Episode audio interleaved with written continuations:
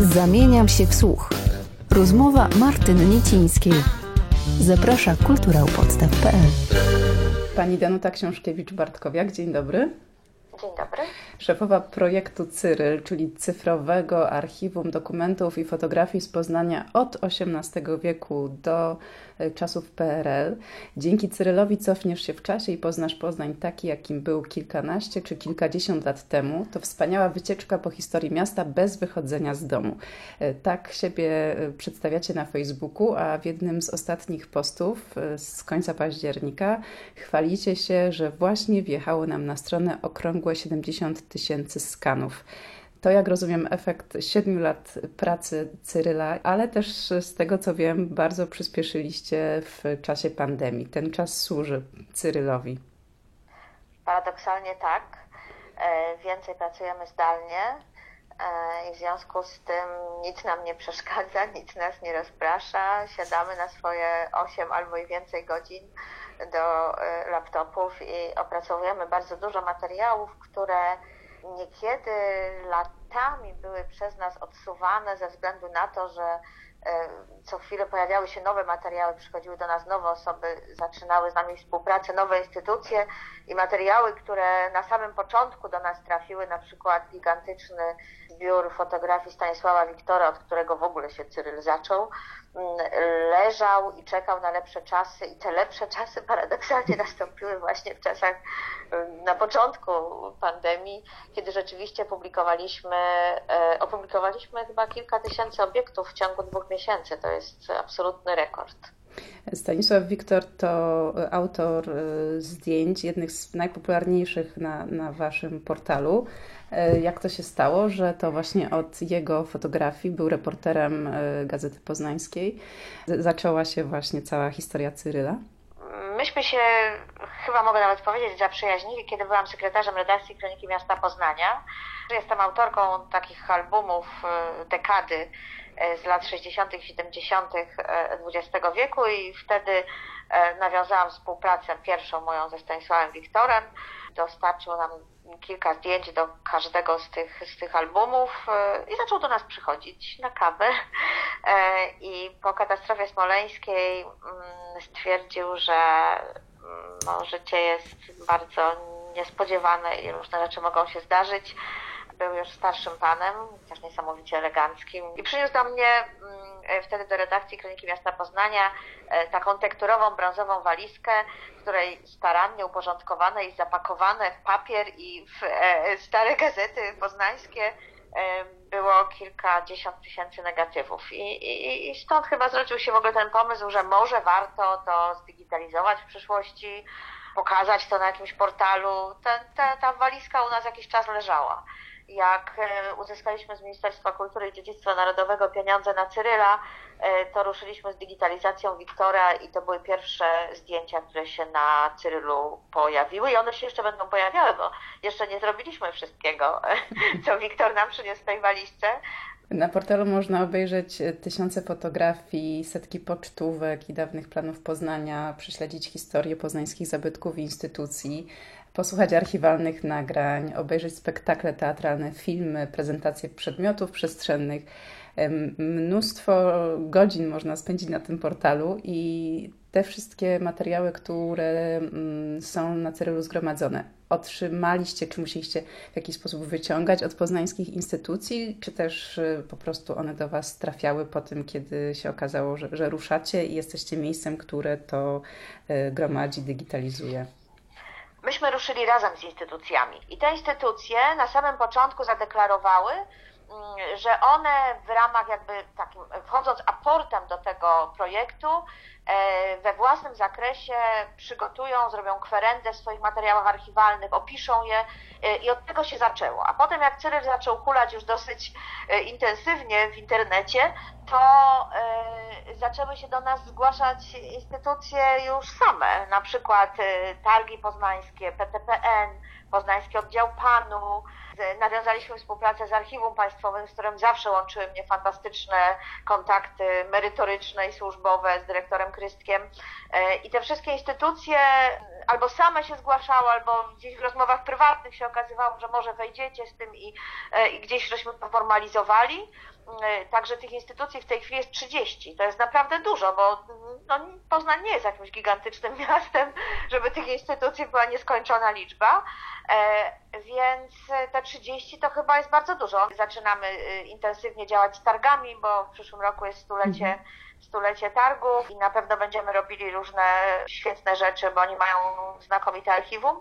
I to jest taka pierwsza nasza taka działalność, a potem e, bardzo szybko zaczęły się do nas zgłaszać osoby prywatne z prywatnymi zbiorami wyciąganymi z własnych szuflad e, i z tego mamy kilka naprawdę świetnych kolekcji. Kilka albo już kilkanaście znakomitych kolekcji materiałów, które uzupełniają wiedzę o mieście i o historii miasta, o takie białe plamy, które są związane z pojedynczymi takimi bytami, e, mieszkańcami, nieznanymi nikomu rodzinami, mhm. e, które żadna, żaden historyk nie jest w stanie objąć, bo one są jednostkowe. Jak od strony technicznej wygląda Wasza praca? Jak wygląda e, proces digitalizacji, cyfryzacji? Przejmujemy archiwalia analogowe, w najróżniejszej formie. E, przede wszystkim zdjęcia, pocztówki, plany, papier, e, także negatywy, a przedmioty przestrzenne zlecamy w outsourcingu firmie Digital Center, e, która z nami współpracuje od samego początku, ponieważ nie mamy sprzętu do, do digitalizacji w 3D.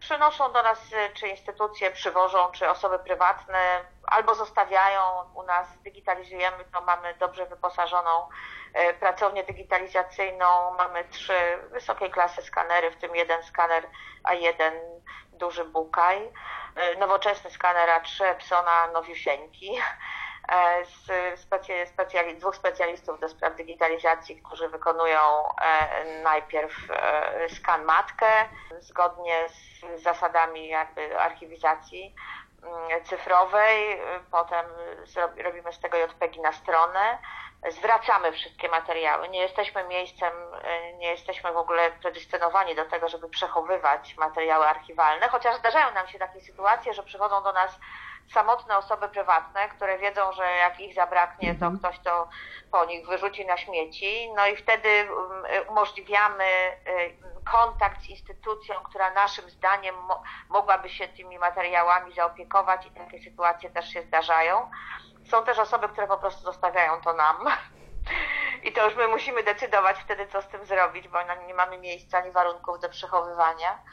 No i zwracamy te materiały, publikujemy, staramy się jakoś na naszym profilu facebookowym i gdzieś w naszych mediach wydawniczych, e, bo jesteśmy przecież częścią wydawnictwa miejskiego Poznania, mm, e, reklamować te nasze zbiory. A to, co jest dla mnie w tej chwili najbardziej e, takie zajmujące mnie w tej chwili, to jest e, sprawa nowych narzędzi, bo e, być może, mam nadzieję, że w pierwszej połowie przyszłego roku zmienimy zupełnie nasze narzędzia, pewnie w dużej części też layout, ponieważ po 7-8 latach działania portalu on już jest dosyć, on jest dosyć mało intuicyjny już trochę przestarzały wizerunkowo i będziemy starali się zrobić z tego coś nowego, co będzie też w inny trochę może sposób prezentował te nasze zbiory, może bardziej nowoczesny mhm. i bardziej przystosowany też do młodszego odbiorcy, a tych mamy całkiem sporo. Ja właśnie szybko wchodzę na Facebooka, żeby zobaczyć ilu macie obserwujących, e, chyba, że Pani pamięta to doskonale. E, obserwujących mamy tam po 6 tysięcy. Tak, to nie jest tak, jakaś zdumiewająca tak. liczba, bo są takie facebookowe profile jak Stary Poznań, czy, czy, które mają znacznie więcej, mhm. tylko że my nie jesteśmy tylko e, tacy ciekawostkowi, to znaczy my nie wrzucamy tylko takich materiałów, które będą materiałami wow. My mamy troszeczkę większe aspiracje.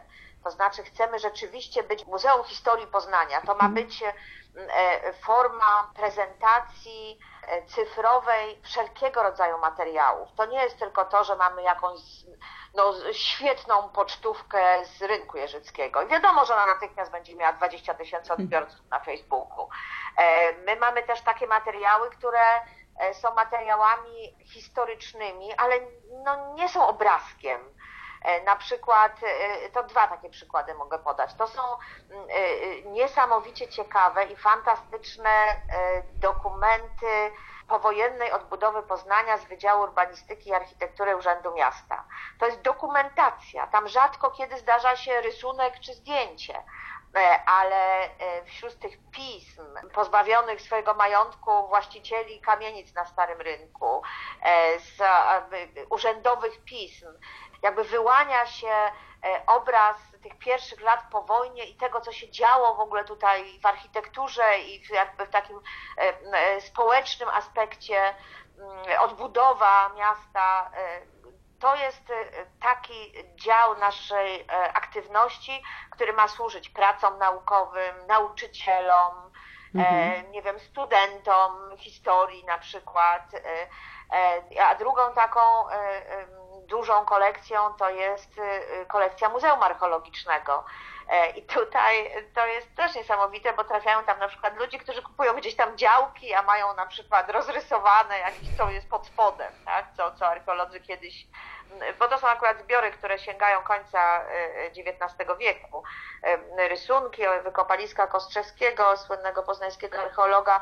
Często wychodzicie też ze swoją działalność poza sieć. E, mhm, coraz częściej.